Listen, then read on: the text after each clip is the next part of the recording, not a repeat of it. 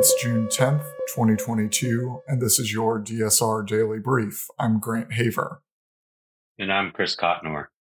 Today, we're breaking format a little bit. Last night, the January 6th committee held its first televised hearing in more than a year. They began to lay out the facts of the attempted coup and brought a variety of new facts to light. So, we're going to start by talking about how various outlets around the world covered these historic events. The Guardian led with the headline Trump was at heart of plot that led to attempted coup. The article had excerpts from committee chairman Bennie Thompson and vice chair Republican Liz Cheney. All Americans should keep in mind this fact, Cheney said during the primetime proceedings. On the morning of January 6, President Donald Trump's intention was to remain president of the United States despite the lawful outcome of the 2020 election and in violation of his constitutional obligation to relinquish power. In Australia, the Age laid out the objectives of the committee.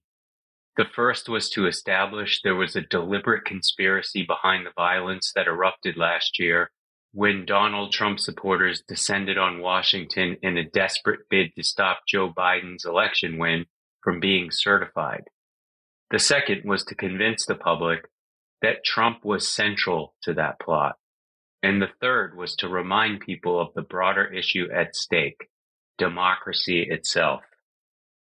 The BBC reported five key takeaways from the hearing, citing some of the most powerful moments of the hearing coming from the president's own words and those closest to him.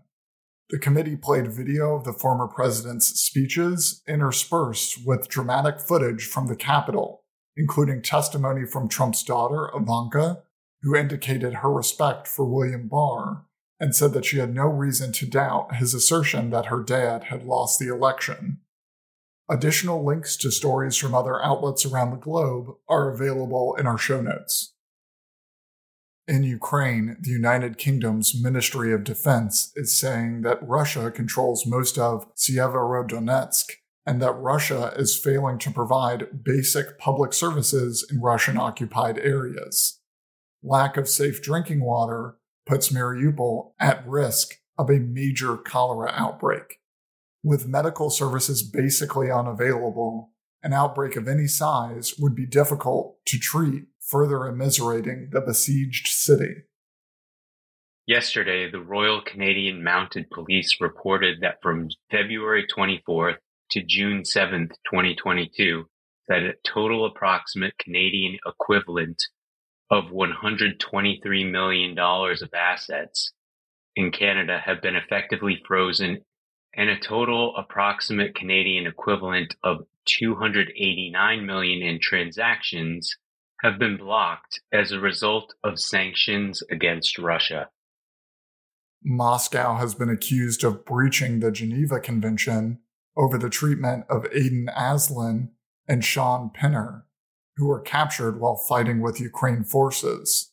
The two British citizens, along with Moroccan national Saaudun Brahim, were convicted of terrorism in the self proclaimed Donetsk People's Republic and now face a firing squad.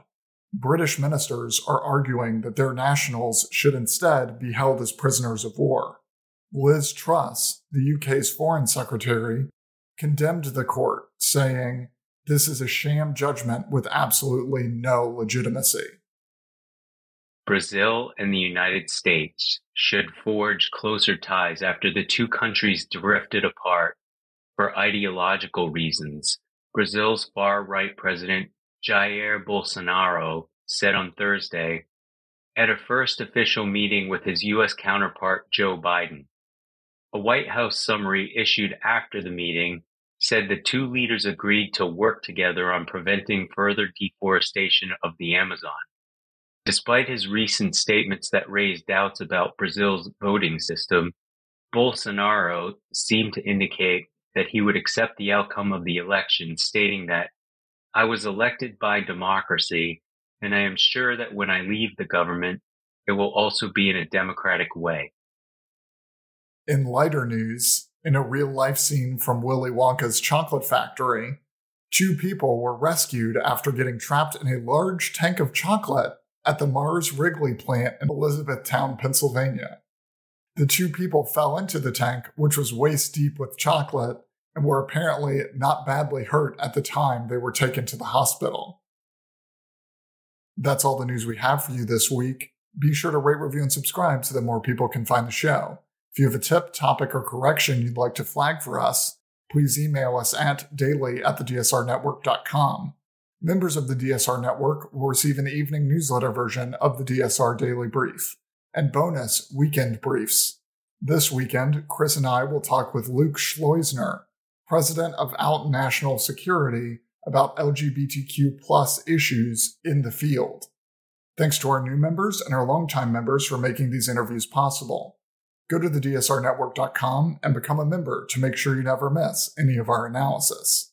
If you want more in depth discussion of these issues, be sure to follow the links in the show notes to read our sources and tune into our sister podcasts on the DSR network.